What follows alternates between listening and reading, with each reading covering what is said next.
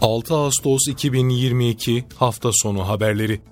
Hatay'ın Samandağ ilçesinde ormanlık alanda çıkan yangın söndürülmeye çalışılıyor. Samandağ ilçesinde İkizköprü mevkiindeki ormanlık alanda bilinmeyen bir nedenle yangın çıktı. İhbar üzerine Hatay Orman Bölge Müdürlüğü'nce bölgeye 5 arazöz ve su tankeri yönlendirildi. Yangına müdahale devam ediyor.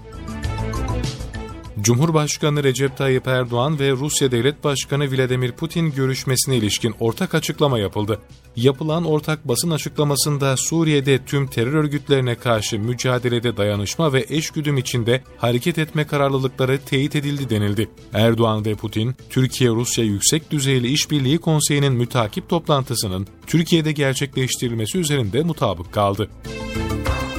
Ölçme, Seçme ve Yerleştirme Merkezi'nden 2022 kamu personel seçme sınavına girecek adayların sınav merkezi değişikliği taleplerini aday işlemleri sistemi üzerinden gerçekleştirilebileceği bildirildi. Yeni KPSS takviminin 17 Eylül 2022'de başlayacağı belirtilen duyuruda sınavı iptal edilen KPSS adaylarından girecekleri yeni sınavlar için herhangi bir ücret talep edilmeyeceği kaydedildi.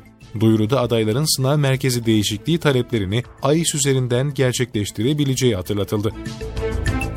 İçişleri Bakanlığı'ndan yapılan açıklamaya göre 3 terörist daha ikna yoluyla güvenlik güçlerine teslim oldu. Teslim olan örgüt mensuplarının 2002 ve 2021 yıllar arasında terör örgütüne katıldıkları ve Irak'ta faaliyet yürüttükleri tespit edildi. Sürdürülen ikna çalışmaları sonucunda bu yıl başından itibaren teslim olan örgüt mensubu sayısı 68'e yükseldi.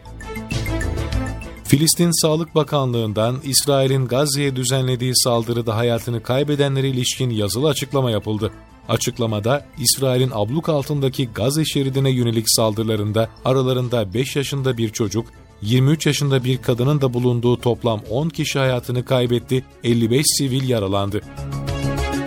Afganistan'ın başkenti Kabil'de çoğunluğunu Şiilerin oluşturduğu bölgede meydana gelen bombalı saldırıda 8 kişi öldü 18 kişi yaralandı. Söz konusu bölgede Şiiler bugünlerde Muharrem ayı anmaları için sık sık bir araya geliyor. Terör örgütü DAEŞ sosyal medya hesaplarından yaptığı paylaşımla Sarkariz bölgesinde Şiilere ait İmam Bakir Camisi yakınlarında düzenlenen saldırıyı üstlendiğini duyurdu. Tesla ve SpaceX'in CEO'su Elon Musk'la Twitter arasındaki kavga büyüyor. Amerikalı girişimci Twitter'a dava açtı ve dolandırıcılıkla suçladı. Musk'ın 165 sayfalık karşı dava metninde Twitter'ın sahte kullanıcılarla ilgili yanıltıcı bilgi verdiği suçlaması yinelendi.